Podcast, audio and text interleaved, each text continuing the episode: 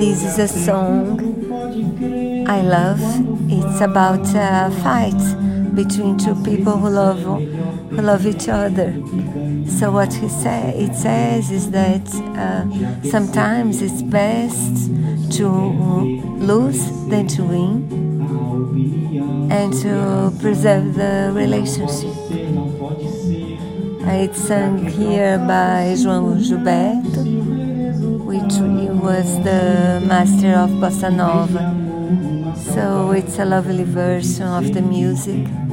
I'll send you the link.